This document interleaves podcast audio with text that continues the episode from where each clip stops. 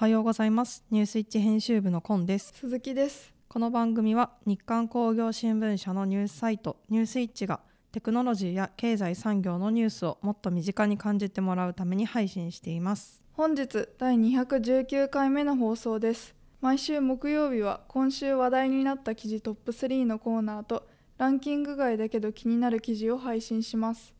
それでは本日もよろしくお願いします。ニュースイッチラジオはオレンジヒートで加熱工程の電化と脱炭素社会に貢献するメトロ電機工業の提供でお送りします。はじめは今週話題になった記事トップスリーのコーナーです。ニュースイッチでよく読まれた記事さんぼんを要約して紹介します。さんいは新しい電動車モーターに関するニュースです。ダイハツ系が開発、永久磁石不要の電動車モーターがすごい。ドローンや電動車の動力装置を手掛けるベンチャーのメタルアートはヤマダパワーユニットと共同で電動車用に永久磁石が不要な同期リラクタンスモーターを開発しました。現状の電動車の永久磁石同期モーターはレアアースを磁石原料とし高騰が障害になります。実用化の時期は未定ですが低コストで効率のいい製造を目指します。にいは高級洗顔石鹸メーカーの純自己破産に関するニュースです。高級石鹸メーカーが純自己破産、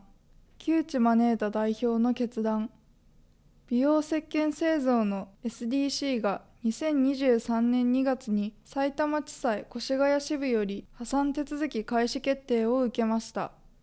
粧品専門商社、メーカーなどに オーイーエム 生産供給し国内富裕層や海外向けに販売され、にせんじゅうさんねんじゅうにがつ期には年商におくろくせんはっぴゃくまんえんを上げていました。しかしにせんにじゅうねんに入り新型コロナ感染拡大で需要先である百貨店の稼働が大幅に縮小したことでにせんにじゅういちねんじゅうにがつ期は年商よんせんにひゃくまんえんに落ち込み大幅な最終赤字を計上。にせんにじゅうにねんさんがつで事業を終了することを決意し、債務整理を進めていましたが、最後は純自己破産という形でごじゅうねんの業歴に幕を閉じました。いちいは ジェイアール 東海の株主総会に関する話題です。ジェイアール 東海、リニア着工渋る静岡に光増便提示。株主、静岡への思いやりが足りない。ジェイアール 東海は名古屋市内で開いた株主総会で同社のリニア中央新幹線建設計画をめぐり工事着工を認めない静岡県に対し宇野守副社長らは東海道新幹線の光を増やす余地があるとリニア開業のメリットを示しました。光は現在静岡県内では静岡駅、浜松駅、熱海駅、三島駅に停車します。今回の光増便の提案については、株主から静岡への思いやりが足りないとの声があり、リニアの駅を設けたり、東海道新幹線のぞみの停車を求めたりする意見がありました。リニア工事の静岡工区について、静岡県は着工を認めておらず、にせんにじゅうななねんの開業は難しい状態にあります。工事費は当初の予定からいっちょうごせんおくえん増の約ななちょうよんひゃくおくえんとなる見通しですが、宇野副社長は資金は確保できると主張しています。ここからはランキング外だけど気になる記事のコーナーです。毎週の放送でさんぼん配信している今週話題になった記事は、ニュースイッチの記事 ピーブイ ランキングをもとに作成しています。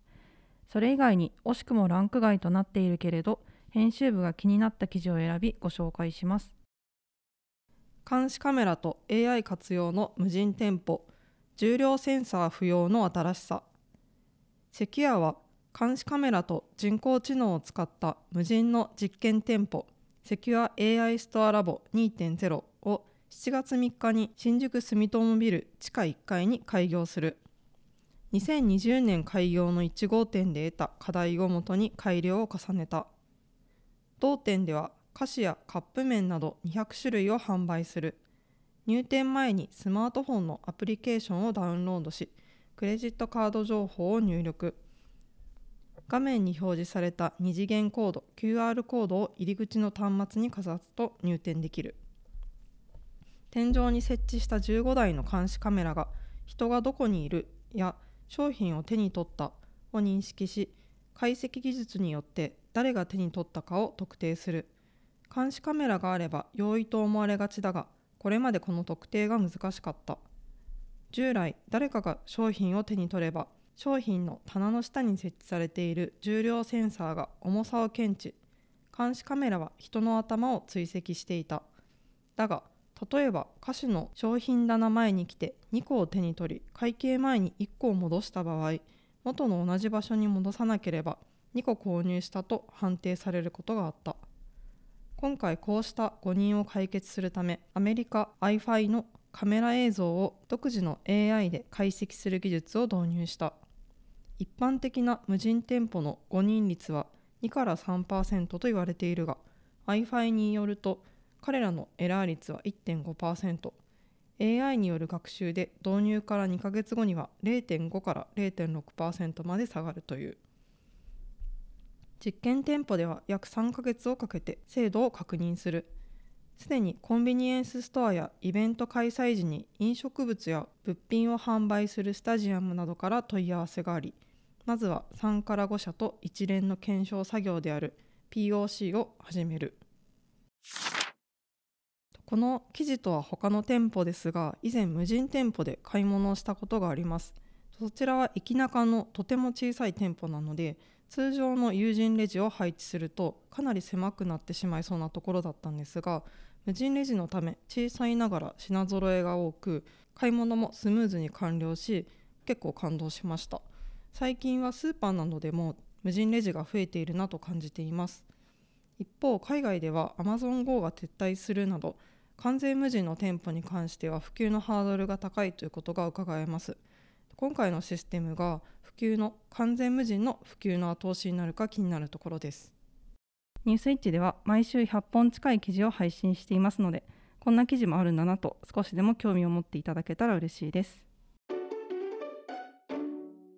エンディングです。本日は無人店舗の新しいシステムについて、えっと、取り上げましたけれども、はい、鈴木さんは無人店舗というか無人レジって使ったことありますか？レジっていうあれではないんですけど、無人の店舗だとあの餃子のにじゅうよじかん営業で、うんはい、こうボックスだけ置いてあってせんえん入れてくださいみたいな、うん、これ大丈夫なのかな管理みたいなちょっとハラハラしながらそこでお買い物をしたことがあるんですけど、本さんはいかがですか？私も同じ餃子買ったことあるんですけど、なんかニュースで似たような餃子もそうだし、アイスクリームの無人の店舗でめちゃくちゃ盗難されたりとかっていうニュースを見て、まあ、そうだよねみたいな。そうですよねなんかこう入り口になんかセンサーとかで購入してレジ通したのだけなんかブザーが鳴らないみたいなのとか、うん、よくあるそういう仕組みが入ってればまだ防げるのかもしれないですけど、そうですね、ないですもんね、食品にはそういう、うん、なんかそれニュースだと顔張り出されてたんですけど窃盗した人それでもなんかやってたから、あ結局は人間がどうにかしないと、そうです ね, ねいけないのかなみたいな。無人がいいとかではなく、こう人手不足を別の方法で解消する策があってもいいのかなっていうのはちょっと思いました、うん、そうですね。なんか多分慣れてる人とかだと無人店舗の方が、うん、あのやり取りがレジの人とのやり取りが少ないから、なんか早く終わるからいいみたいな、人によってはこう使いやすい使いにくいっていうのも変わってきそうだなっていう感じもしますね。そうですね、はいはい、本日もお聞きいただきありがとうございました。次回はしちがつじゅういちにち火曜日朝しちじから、さんじゅうびょうでわかる知っておきたいキーワード解説のコーナーと、ファクトリーズグッズの今日もご安全にを配信します。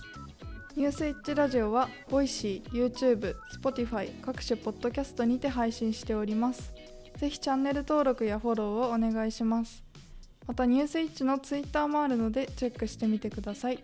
感想や聞いてみたい内容があればニュースイッチアットマーク日刊ドットテック宛て、件名にニュースイッチラジオと記載の上お送りください。